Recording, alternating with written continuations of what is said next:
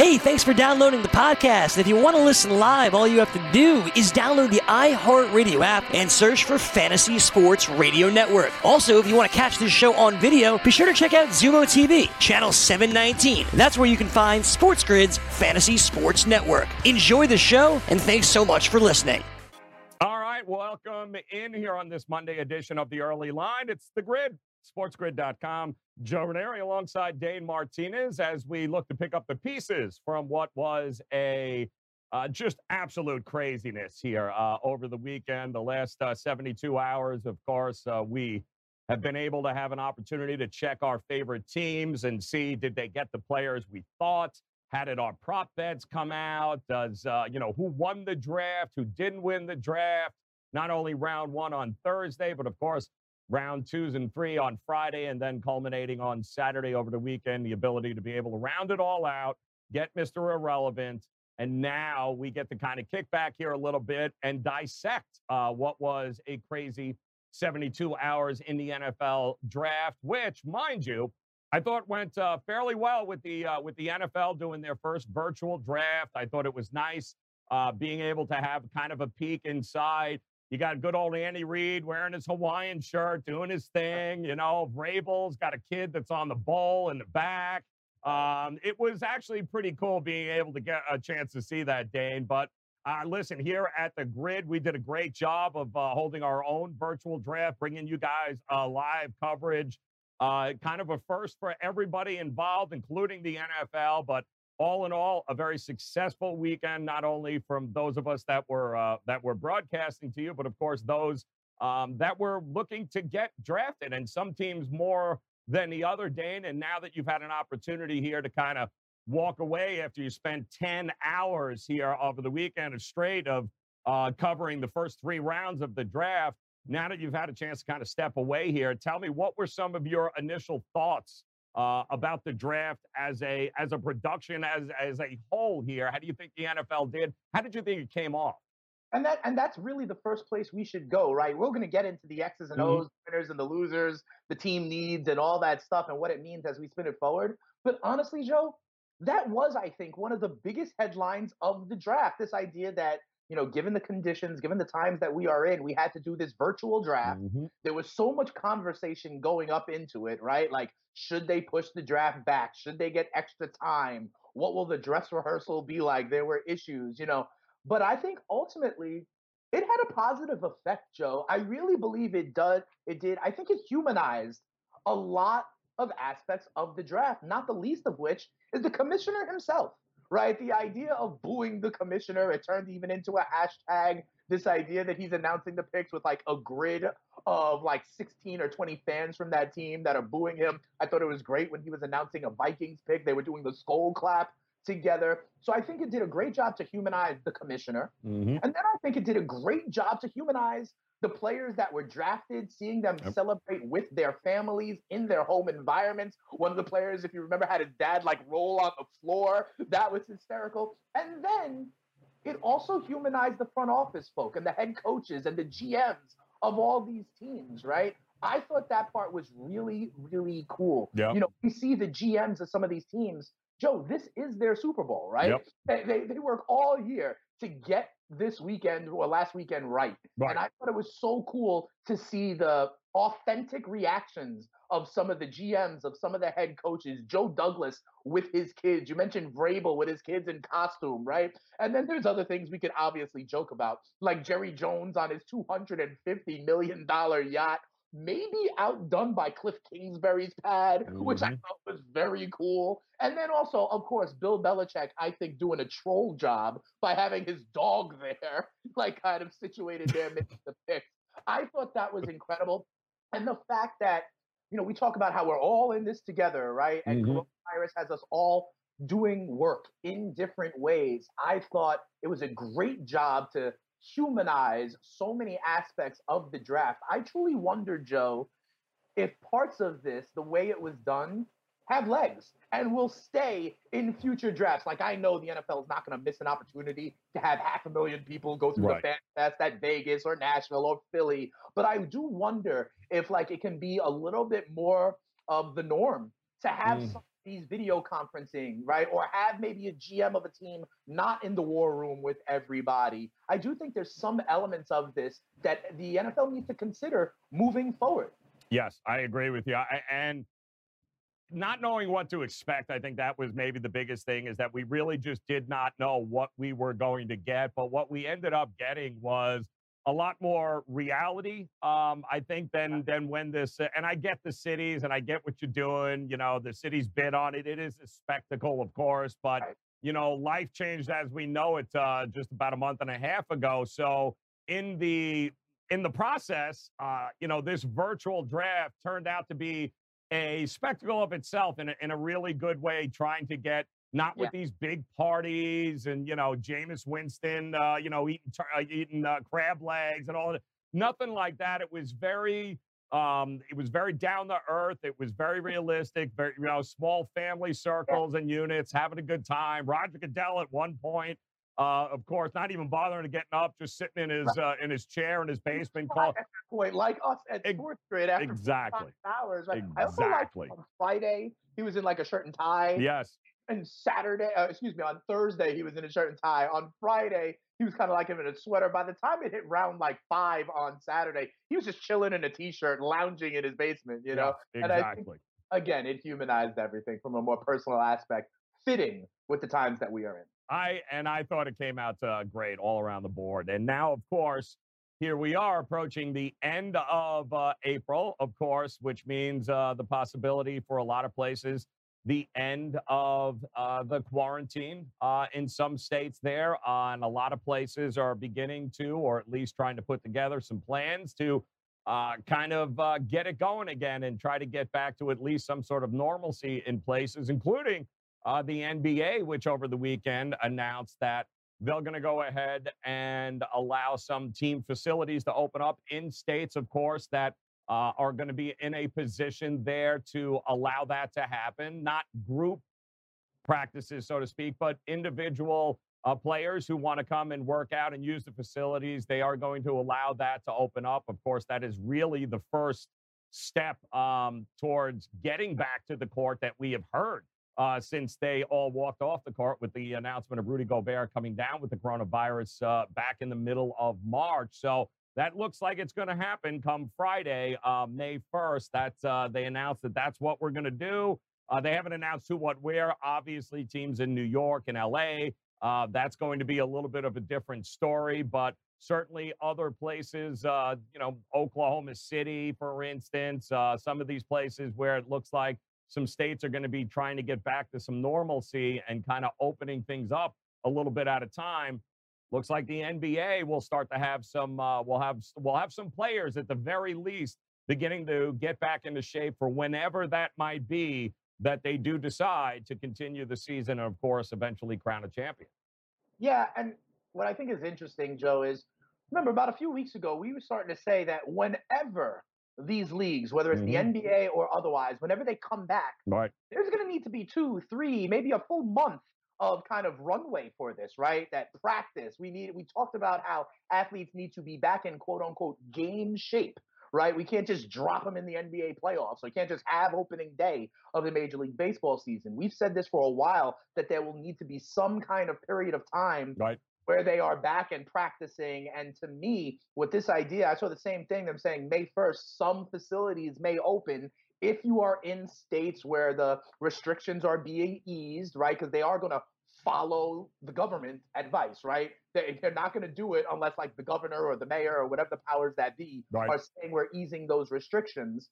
So I do think this is the first signal, and I'm excited by that, of course. Yeah. But I'm happy that it looks like they're doing this in the, the, the phased way, right? And now allowing for teams to get back and start practicing or get back to their individual drills so they can, if and when this thing's open up for games, yep. they can be in the right, you know, kind of in the right game shape. We did, of course, and listen, we've said it all month. We said, all right, you know, come May 1st, um, that is going to be the time for us to, or at least these leagues, to be able to have enough information. We had hoped that come May 1st anyway, uh, we know they have enough information to at least be honing in on a plan.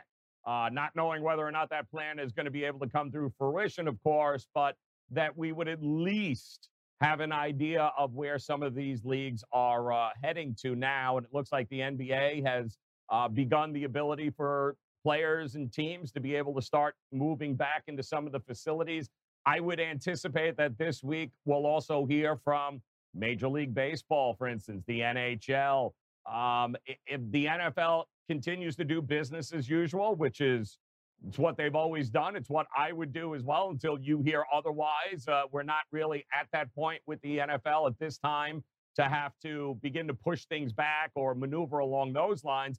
But I got to feel probably the end of this week, Dane, will at least um, have some a little more clarity, uh, which is really all I think we all wanted as fans to say. Just we don't need exact times, we don't need exact dates. Right. Just give us a little clarity as to where you're thinking now and what the answer what needs to happen so to speak in order for us to get back to a place where we can get our sports back i've always said that right it's not about the date it's about like mm-hmm. the markers that we need to accomplish right. in order to proceed to kind of like the next phase right and we see this even on a government scale with this phase one phase two phase three it's not about a date it's about hey when you satisfy x y and z conditions we can try opening up a little bit more. Yep. And when that works, whether it's 14 days of declining cases or whatever the case mm-hmm. may be, what are the parameters right. for us to move, you know, kind of more in that direction, Joe? As it relates to the NFL, though, the NFL still has the luxury, Joe, of time on their side, right? They don't they don't get going until the fall.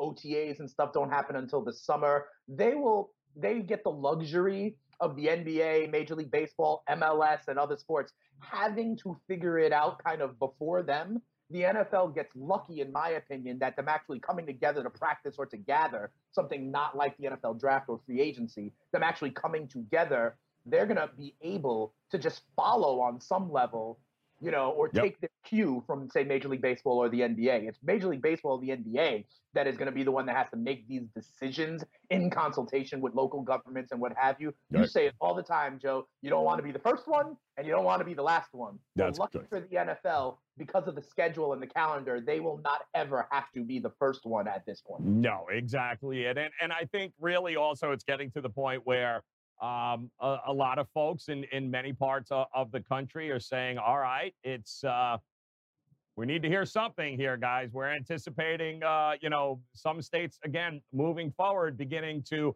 open up the uh, the businesses, economies, kind of giving folks, and they're not going to do it all at once, but there are going to be certainly uh, places here in this country that are going to be, shall we say, more able to host teams and games and those types of things than others.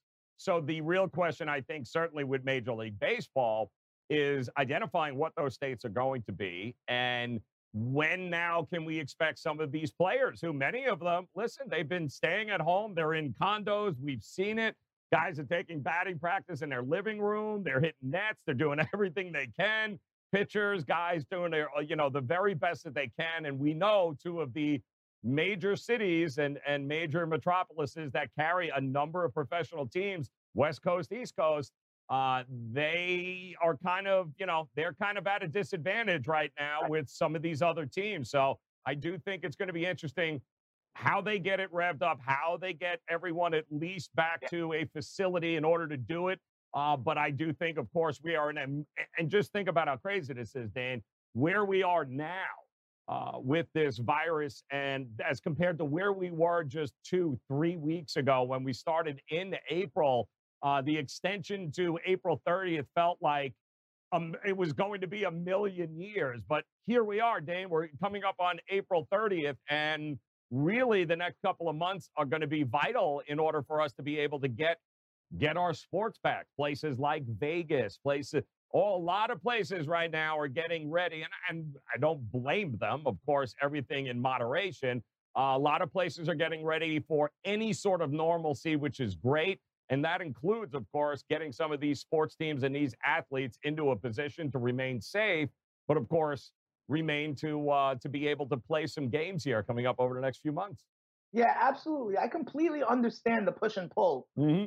out there, right? And yep. every kind of facet of it. You know, yeah. the idea of earning money versus the idea of the public health, the idea of getting back to normalcy with the fear mm-hmm. of second wave. You know, for me, the biggest thing here that makes it so complicated, Joe, is if you talk about a league of sports in America, those teams and franchises are spread out all across the country. Yep. Right. And every single state is going or is experiencing this virus and the curve, as it were, in a different way, with a different apex, on a different time frame. And Mhm. that's so interesting to me. You talk about, say, the coast or New York, you know, be, or Florida or some of these other states that are more affected. And but New York, for example, is supposed to be, you know, flattening the curve on the way down. What happens now when some other region of the country or another major city in this country all of a sudden starts to spike? You know, we're almost doing, we're trying to treat 50 different curves as though they are the same curve. And Yep. that's really complicated part to me for any of the calculations about what's safe, what's prudent, what's the cost benefit analysis of opening, right? Because that calculation is different in New York than it is in Atlanta, than it is in Oklahoma City, Yep. than it is in Portland, than it is in California. And that's where it's so complicated, quite frankly. The um, it's it's going to be a very delicate balance here, but I do think uh, also it's going to be uh, this week's going to be very telling on the information that comes in and when we uh, what we can expect, when we can expect it. We are not. Uh, there are definitely never going to be people that uh, are uh, 100% on board one way or the other, but this really isn't a matter of appeasing everybody. It's uh, it's trying to do what is smart, what is feasible, because we all know this can't continue much longer. It's really not going to be able to live life and sustain life as we know it doing this uh, much longer. So I do think come May 1st, come this Friday, we should all have uh, much better clarification as to the direction that mm, uh, that professional sports in this country, and of course everything that trickles down and comes along with that, will be getting back to at least some normalcy. But in the meantime, we got a lot to cover from what happened over the weekend in the NFL draft. Also, a lot of uh, trades and and signings, and uh, you know all sorts of things happened over this weekend in the NFL. Uh, not just, of course, with Joe Burrow, what a shocker going from Cincinnati, but all of the other big question mark uh, sort of free agents or or disgruntled, uh, shall we say, employees of some of these NFL teams. Uh, what direction are they going? It's kind of fascinating, Dane, when you had a minute or two to be able to step back and, and look at construction of what happened here over the last, you know, 72 hours or more. There are definitely some winners from this weekend, and there are there's some head scratchers that well, I don't even know if they won. It's so damn head scratching. I don't even know if they won have lost. I just I can't tell. Uh, but then there are that definitely groups of I think some teams that had opportunities to make a difference, but they didn't. So Dane and I will go over our list of uh, winners and losers and some of the big storylines and teams that are swapping players and big name signings. Everything you need to know. We'll have it for you coming up next here on the grid. It is the early line. It is sportsgrid.com. SportsGrid.com. Betting insights and entertainment at your fingertips 24 7 as our team covers the most important topics in sports wagering real time odds, predictive betting models, expert picks, and more. Want the edge? Then get on the grid. SportsGrid.com. All right, welcome back in. It is the early line on the grid, sportsgrid.com. Joe Raineri alongside Dane Martinez as uh, we are back. Very important week right now, given uh, everything that, uh, as a country, as a sports fan, as a individual, that as a human, that we have had to go through over the last uh, 45 days or so. Dane, I, I, this will go down as a period in time, of course, that uh, will is truly unlike any other that we have seen, my man. It is just, um, it is nuts on so many levels. But yet, here we are, man. We find ourselves in a situation where there's not a whole lot, um, shall we say, nothing has been consistent. Uh, it's kind of been uh, a very unique thing uh, and a lot of unique happenings. But the one thing that we, even leading up to this last month or so, Dane, the one thing that the time frame that we had circled uh, which gave us a little bit of normalcy in a very crazy, crazy atmosphere, uh, was the NFL draft. And we got it. A lot of speculation. And I know, Dane, we talked about it for weeks leading up to it. And, you know, I had said, listen, this is going to go one of two ways. This is either going to be the craziest thing we have ever been involved with in our life, uh, there is going to be mm, thrown all caution out the window. We're just going, we're trading, we're doing, we're doing all these things.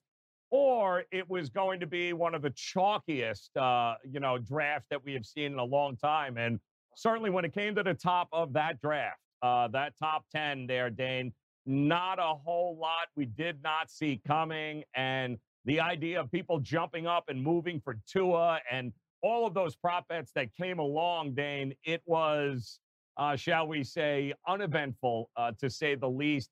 Very chalky. Detroit fielding calls. Washington, would they wouldn't they take Chase Young?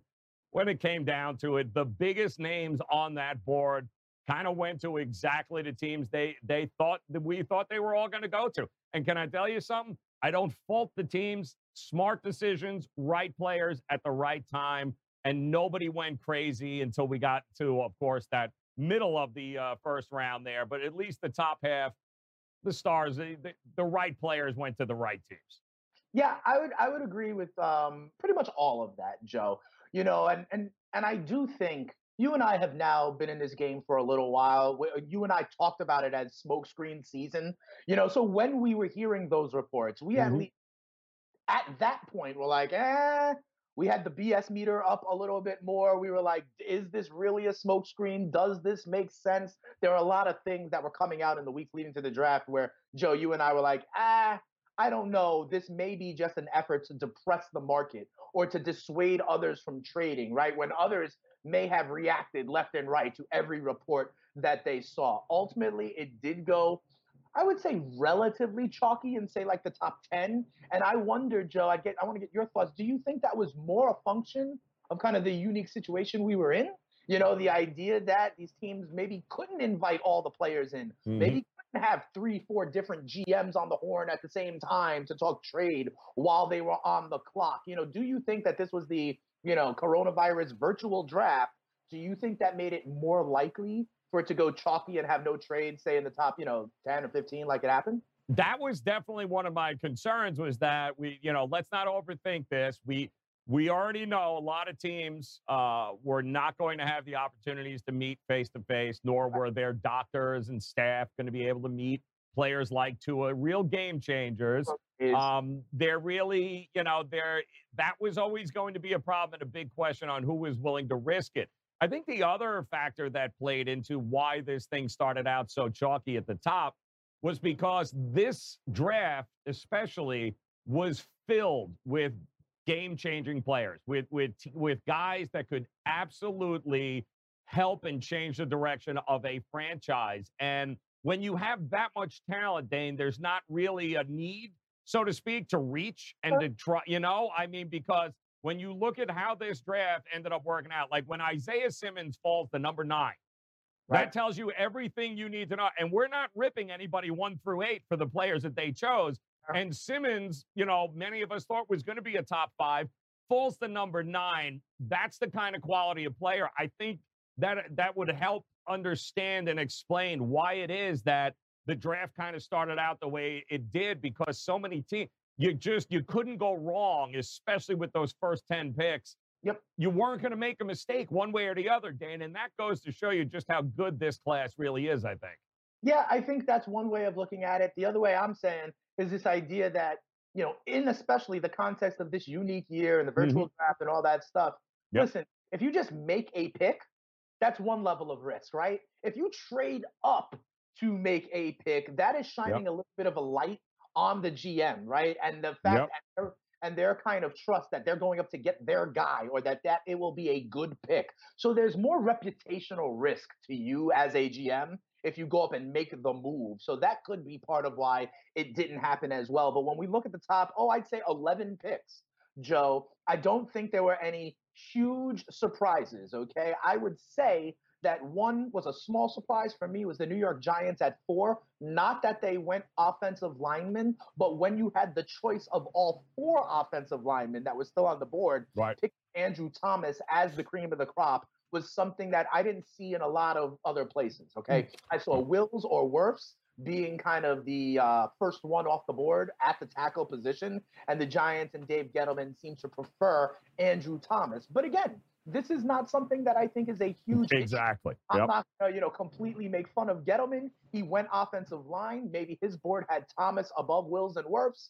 Um, so that's fine, right? Everyone was saying that all four of these guys were graded to be, you know, high end pick. So I can't fault him there. The only other one that I kind of, I guess I would say got wrong per se was the Cardinals at eight. You said they got Isaiah Simmons. They took him number eight overall, Joe. Mm-hmm. And for me, I thought the Cardinals were another team that could have prioritized offensive line. Right. We were talking about them protecting um, Kyler Murray as a priority, right? They go Isaiah Simmons. Now, I ain't mad at the Isaiah Simmons pick. He is a very talented player. And what I what I think is one of these also takeaways for me for the draft, Joe, is this idea of versatility. Yes. We're seeing more and more the positionless defensive player in the NFL, right? Like, and the idea of well, is he a weak side linebacker? Is he yep. a safety? Is he a corner? Yep. Like, it, is he an edge? Is he a linebacker? That's less important as more and more teams go to this kind of amoeba defense, right? And so I think Isaiah Simmons is a playmaker and a football player. And so it is fine there. I just thought they would go O line.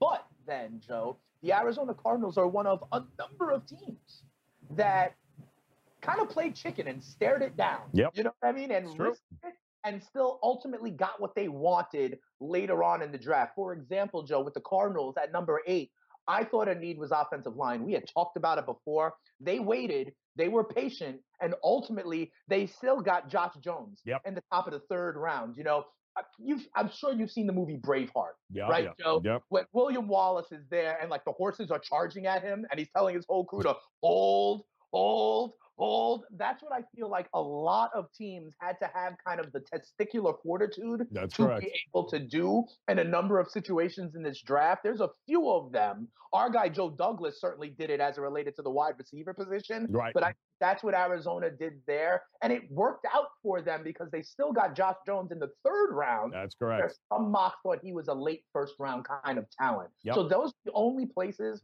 in the top 10 that I would say weren't like huge surprise or weren't huge head scratchers, but were the places that sort of deviated from conventional wisdom. Yeah, there was, um, and again, I think that just goes to speak uh, on the the quality of the kinds of players that were yeah. available because we we've had drafts in the past where we're very top heavy and then the rest was like whatever who cares take you know at this point they're all the same uh, but i do think that there were opportunities for some teams to get first round talent in the second and third round that uh, guys, for whatever reason, injuries and uh, whatever the reason may have been. But I do think there was certainly, and you saw it with the the amount of moves that were made where teams really went out of their way to either to trade up and do certain things at certain points outside of the first round where um, you don't often go up and, and do that and uh, and take the kinds of players that they were taking if they weren't really convinced. And there was a lot of that in the second and third round here, which again, I, I think when you look at this draft and you know, Simmons was just one of the guys here. The fact that um, and I, I, love how there weren't a lot of surprises. We did offense, defense a lot uh, throughout the draft on what would a team go. For the most part, it all fell right to what we thought it was. Now, we did think, of course, that the Cardinals would go ahead and, and go offense, but you're not expecting Isaiah Simmons to be there at number eight. Like you said, you got to go with the best player on the board. And when you're top 10, that's not, nobody's going to fault you for that. I mean, Cliff Kingsbury is an offensive guy. Could you, it, it just, some, some guys just become too good. And we had said it, Dane. What was going to be that player that was going to fall further than we thought they were? Some thought Okudah, depending on what uh, Detroit was going to do. Detroit goes and gets Okudah does exactly what we think they're going to do. I don't. I think by the time we got to eight, the Cardinals were like Isaiah Simmons is here. Like really? Like you, you know, Kingsbury in his pad looking like something out of Miami Vice was duty was spot on. You can't. Some guys you just can't pass up because you don't think they're going to be there, Dan. And sometimes best player on the board means get the damn best player on the board. You can never go wrong with that philosophy. No, I, I'm with you, Joe. You know, especially at the top 10, especially Yeah. when we're talking about a guy like Isaiah Simmons, who many people believe to be a, a future star in this league, right? So he, you know, did the William Wallace hold or Right. made the calculated risk, played the game of chicken, and wound up still with Josh Jones in the third round. It's not like he didn't know that was still a need, or him and Keim, let's say, the office, the team, didn't know that that was still a need, and then they addressed that need. I would say, for example, the New Orleans Saints were Mhm. also similar. They go ahead and get Ruiz in the first, uh, the back half of round one, when a lot of people Yep. thought that linebacker may be a place they went, and I believe Patrick Queen was still on the board when they made their pick in the first round. What do they then do? They see Nick Bond still on the board at the beginning of round three, and they were like, "We still got a chance to address this need." Yep. They went up and traded for him because they saw him still on the board, and they were like, "Oh, let's go right now and go get our guy." The New York Jets did a similar thing at the wide receiver position. Yep. We were wondering, some people thought at number 11 overall they would start the wide receiver run. They did not, kind of making the calculated risk that a starting level wide receiver would be there for them in the second round. Then when their pick comes up in the second round, they trade back again, again taking the calculated risk that the guy that they ultimately want or would be comfortable with will still be there. They go all the way back, I believe it was to 59, Yep. and still address the issue, getting the wide receiver out of Baylor, Denzel Mims, who is going to wind up being a day one starter for them. So this idea of Mhm. like uh, calling the bluff or reading the market or playing chicken with Yep. it and taking the calculated risk, I thought was a big time story, and it worked out for a lot of teams that decided to um, take the gamble. There were, and and again, high quality players available through three rounds of an NFL draft says something, guys. Says something about the quality of the um, certainly the the programs that they're coming, where college football is today, and I think the message is loud and clear. And if you're watching here, boys and girls, moms and dads, uh, if Junior wants to play in the NFL, he better go to the SEC. I'm just saying it. All right. It is not that hard to figure out. You want to go to the NFL? You want a ticket to the NFL? That ticket is through um, the SEC, who set all sorts of records, of course, with players uh, getting drafted, which it really comes as no surprise since they've been doing that since 2007 every year. They've always been the conference with the most NFL players. But if there was going to be a shock here, maybe at the top of this draft, Yeah. um, Tua falling to Miami, I, is as crazy and especially, and I know a bunch of dudes who lost a lot of money in prop bets thinking this week he was going before number five. But Miami, I thought, did an amazing job too. They sat there patient and said, you know what? He's here.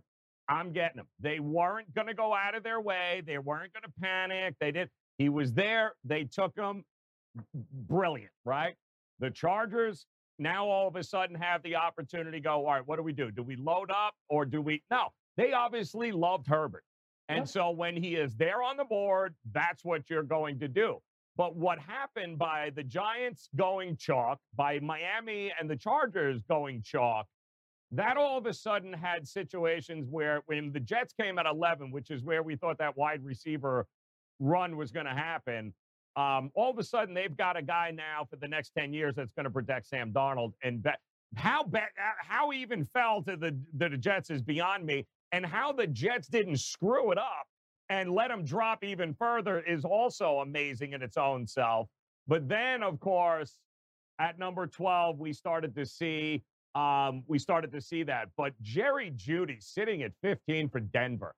Denver, my I don't know what they did, Dane. I don't know what kind of Christmas uh, wish they got there. That was tremendous for them. We thought they might go receiver anyway to uh, to help, of course, with Drew Lock. We Yeah. didn't think it would be Jeudy there to be able to help him. And, you know, Jerry Jeudy being there, and then, of course, CeeDee Lamb falling to the Cowboys was I just both of them. it's crazy, absolutely Yeah. crazy. They they stayed on the board that long, and we're talking about game changing receivers here from day one in the NFL, Dane, and they didn't go until 15, which is mind blowing to me. Yeah, I think the wide receiver market was another one of my big takeaways Mhm, for this draft, Joe, on a number of levels. And I know we're about to go to break mhm. in a minute or two, so maybe we keep this conversation on the other side, Yep. right? We heard there were so many wide receivers 10, 15, 20 that could go early on. I really think what's interesting is the supply and demand of it all, right? Yeah, absolutely. teams when Yep. they were up and had to make an individual decision. Do I take one of these wideouts Right. or do I take the calculated risk that they'll still be there later on? Yep. Decided to address other needs, but specifically Lamb and Jeudy, I think for different reasons, Joe, and maybe we can get into it on the next Yes. segment. I literally believe that those two picks shine a huge spotlight on the quarterbacks of those two teams. And Yep. we can talk about it more on the other side. We will do that. Yeah, plenty of uh, plenty more to talk about in that wide receiver position. Who went first? Who they went to, and what team spent the most capital Sure. improving that wide receiver position. So much to talk on that. A lot of different angles, of course, to uh, to still dissect. It is the NFL draft. It is over, but we're just getting started here. It is the early line. It is the grid. It is sportsgrid.com. Dan and I'll be back right after this.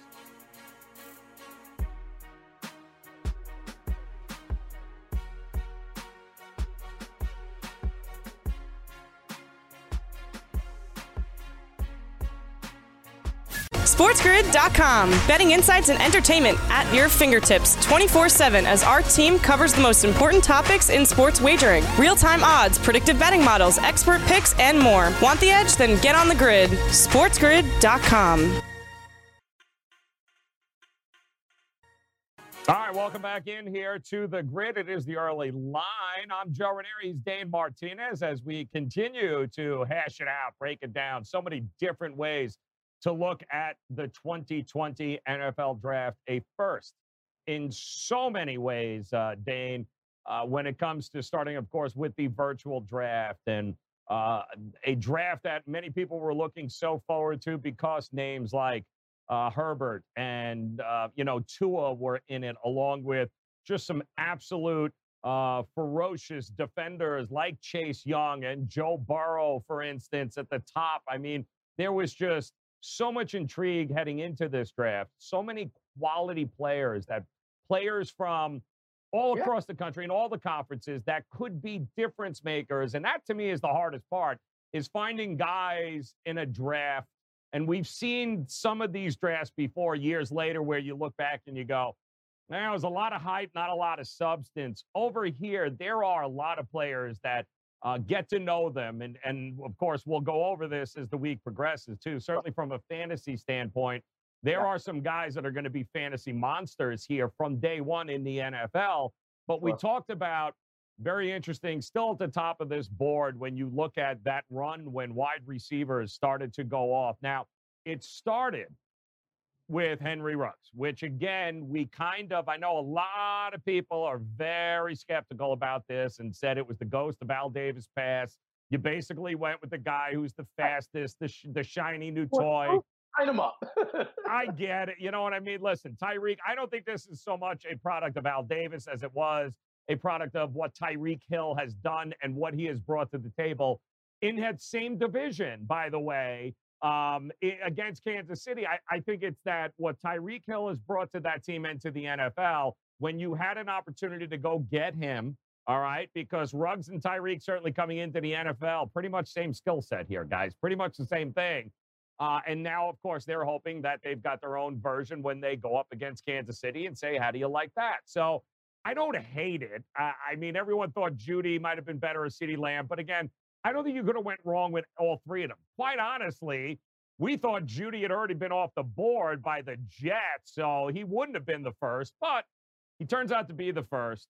And by the time the Cowboys came around, and this is a classic case, Dane, of holy crap, I they don't need receiver. It wasn't a pressing need for the Cowboys, but it is one of those classic, oh boy, he's on the board. We can't pass him up. And that's exactly what happened to the Cowboys with CeeDee Lamb. So, you know, Ruggs, Jeudy to Denver, huge for them, huge pickup for them. And of course, CeeDee Lamb falling in the lap of the Cowboys, who now, quite honestly, could have um, the best one two combination there in the NFL and receivers next year. Not to mention, of course, Michael Gallup, they still got, had a great year. All of a sudden, more weapons, more weapons, more weapons. Oh, yeah. I don't know what they're going to do with Dak, uh, but they better figure it out because if he can't get it done with these weapons, oh, we got some problems. Yeah, and you know when I told you uh, there were a couple of these wide receiver picks where I think the light now shines on the quarterback. Yeah.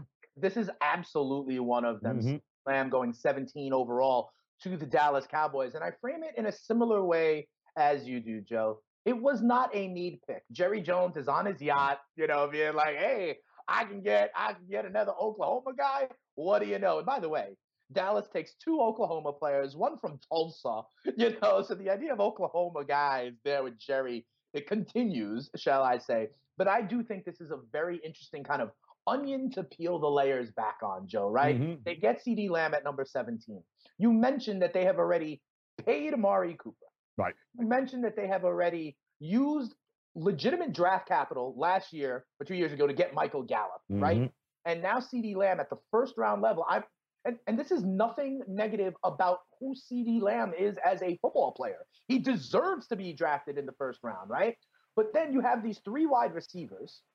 You also, Joe, have paid your running back at an exorbitant amount. And this running back, last time I checked, Joe, every time he's healthy, he leads the NFL in carries. Yep. Right? So I guess my question then is do you envision the Cowboys to be a run dominant team or a passing team? Because if they're a run dominant team, then I think the CeeDee Lamb pick was a silly use of assets. Right. Okay. If they are going to evolve to be more of a throwing team under Mike McCarthy, like he was in Green Bay, so be it. But then you didn't need to pay Zeke that money, and you could replicate that production for what you want um, in a different route. I also think because you go and get CeeDee Lamb and you say, hey, we've got everything you need, Dak. Now go make it happen.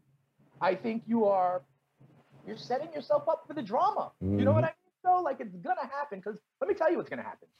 Dak Prescott's gonna go out there, right? And he's gonna put up great statistics, and the Cowboys' offense will look dynamic. Then what are you going to do, Jerry? Especially against you know, worse teams. yeah. exactly. Then what are you going to do, Jerry? Yep. You know what I mean? And so I just think that by giving him the extra weapon, mm-hmm. you then frame this weird drama later on. And if you're going to be a run heavy team, you didn't need the wide out. If you're going right. to be evolving this way, then you're going to create drama with Zeke Elliott. I think they are painting themselves in a corner, Joe. Yep. I um I get why you do it. You you don't often get that kind of position sitting at 17. I got no problem with it. I mean, you could have went edge rusher there, I which is what you need more than anything else.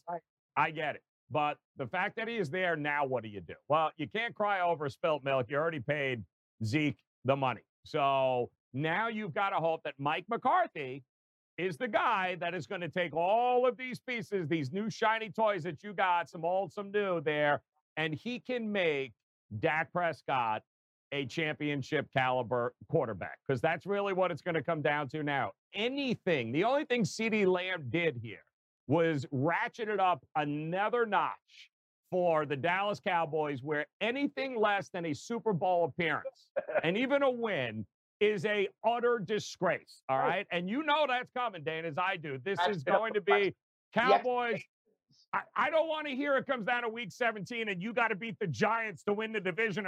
Like, you better win and you better be winning big. But the problem with the Cowboys has always been, and the knock on on Dak has been you you look all world against the lesser teams, the better competition teams. That's when you go MIA. That's going to be the problem here. You give 100 million to a wide receiver now, Amari Cooper, who we can argue all day on whether or not he is a $100 million wide receiver. You also go ahead and you overpaid for a running back that you probably could have replaced. But you got them now. you got them all now. So now it's up to Mike McCarthy. To me, maybe, just maybe, after it's all said and done, the most important pick of the Cowboys over the last two years was that coach and going with Mike McCarthy. Let's see what he can do and how he can make all of this go. Defense still going to be a problem, but it's quite obvious to me that you've decided if I score 60 points, it doesn't really matter if my defense is worth a crap, right? So uh, this is going to be all offense, Dane, all offense with the Cowboys all day. And here's the thing, Joe. You know, in the second round, they get Diggs, the cornerback, addressing right, which is great. I got no problem with that either. Yep. They they do go defense, kind of with the rest of their relevant picks in the draft, shall we say? I just I faulted from a kind of team construction side. Right. You know what I mean, Joe? Like given the given the wide receivers you had, given the running backs you have, given yep. what you're already going to the table with, I don't know that this should have been the priority, right. despite the fact that the amazing talent that CeeDee Lamb is was still on the board. Joe, the other one though was in Denver. Okay, in Denver where Jerry Jeudy goes, right? He goes 15 overall to Denver. Joe, I gotta tell you, um, you mentioned it before. They're in the division with the Kansas City Chiefs, right? So they're on some like, well, we're gonna have to score some points. I believe, and I know you've said that you have confidence in Vic Fangio, their head coach. The defensive side of the ball is gonna be okay. Yes, yes, it will. Know about that, Joe. I, Denver is shoving their chips to the middle of the table in support of second-year quarterback Drew Lock, right? So in a similar way, like, hey, all eyes are on you, Dak. Make it happen. But there's the contract aspect in play for Dak. For Drew Lock, it's just like, hey, are you the dude or not? You know what I mean? Like they already have Courtland Sutton, who is emerging as a top end wide receiver, mm-hmm. right? They have the tight end who they like in Fant. They go out and sign Melvin Gordon and spend money to do so. Now you put in Jerry Jeudy with your first round pick. You double down on it, Joe, in the second round. KJ Hamler, we talked to you can talk to Jared Smith, who was a Penn State guy, Ariel, a Penn State girl. Yeah. KJ Hamler is the perfect little slot receiver, is the dynamic aspect. So you got your outside receivers. Yep. And Joe, I'll go even further. You may not have like seen it because it was a day three pick, Joe, but in the fourth round, they get Albert O, mm-hmm. the tight end out of Missouri. By the way, Drew Lock went to Missouri. By the way, Albert O was 4.3 in the 40, the fastest tight end out there. They are giving Drew Lock all the weapons that he could possibly need. I feel comfortable about Denver on the defensive side of the ball because yep. they their pedigree is always there. They still have Von Miller, and their head coach is able to do it. I think Denver was one of the big time winners, yep. and they added pieces where they needed to and are shoving all in. You know, we'll see what Drew Lock is made of, huh? It, it, well, they obviously believe in him because if you you better believe in him because you're going out of your way to make sure that he's got the weapons around yeah. him uh, in order to be able to make some plays. And he is, I mean, without a doubt, we've got certainly, Dan, a situation there where um, Denver has decided and has done it smartly, going, listen, we are going to give our quarterback, our young quarterback, every weapon known to mankind. This has been a problem with the Jets for so many years is that you, you get yourself a new quarterback and you spend the first three picks on defense. Like yeah. it's it's kind of been that. Like Sam Darnold is a guy that's like, all right, so we're giving you a bunch of B and C players on offense, go out and make something happen. Uh, I love that what they've done here is they said, okay, we're going to give our this kid a, an opportunity who's shown flashes. Now we're going to go out, give him uh, give him some young guys, but we're going to go out and give him some playmakers. So uh, no. Hey. And we're back. All right, good. Yeah, thank you very much for that. This this brought to you by Duracell.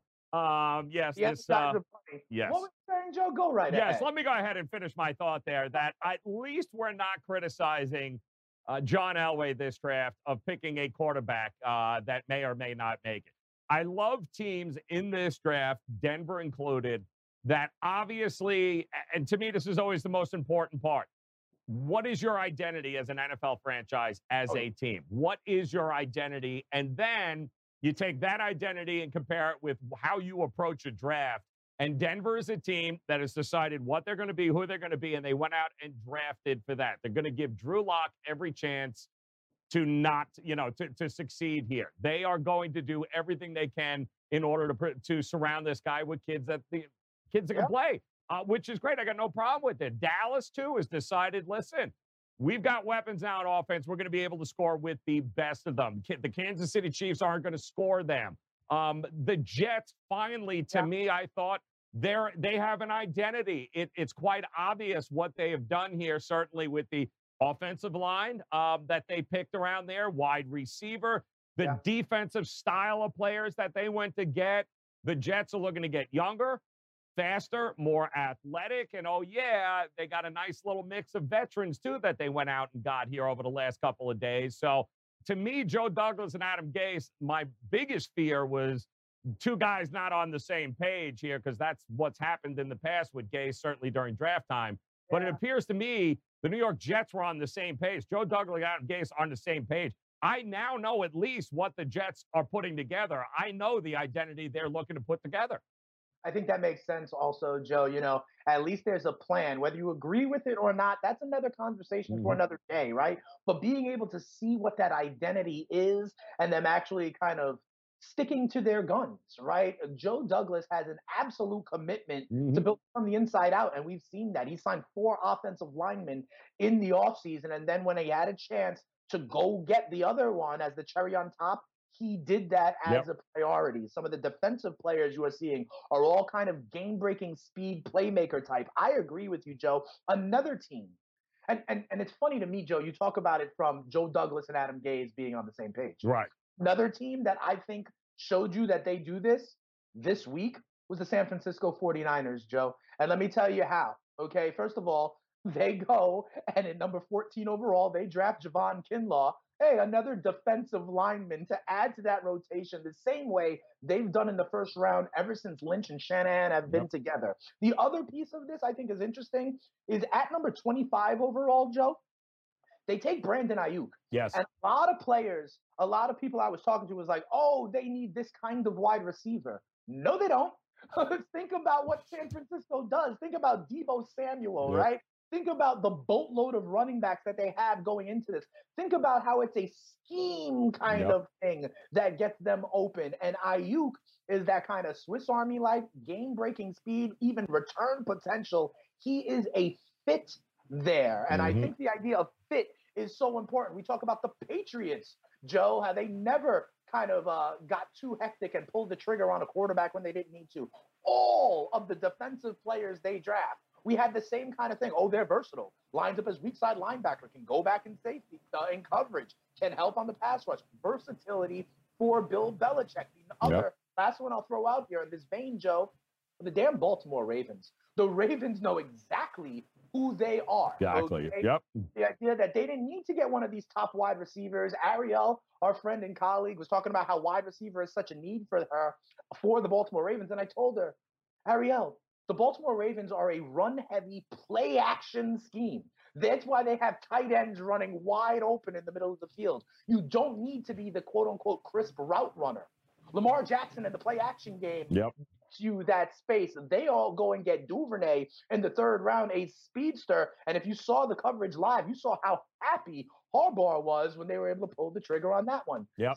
To their identity, a number of teams did it, Joe. Yeah, a lot of uh, lot of identity at play here, which I think is great. We'll talk more about that coming up in hour two, including the team that didn't need one, but they went and got one anyway. And you know what? Nobody cares. We'll go ahead and talk about it. Coming up, hour number two, it is the early line. It is the grid. It is sportsgrid.com. We'll be back after this. SportsGrid.com. Betting insights and entertainment at your fingertips 24 7 as our team covers the most important topics in sports wagering real time odds, predictive betting models, expert picks, and more. Want the edge? Then get on the grid. SportsGrid.com.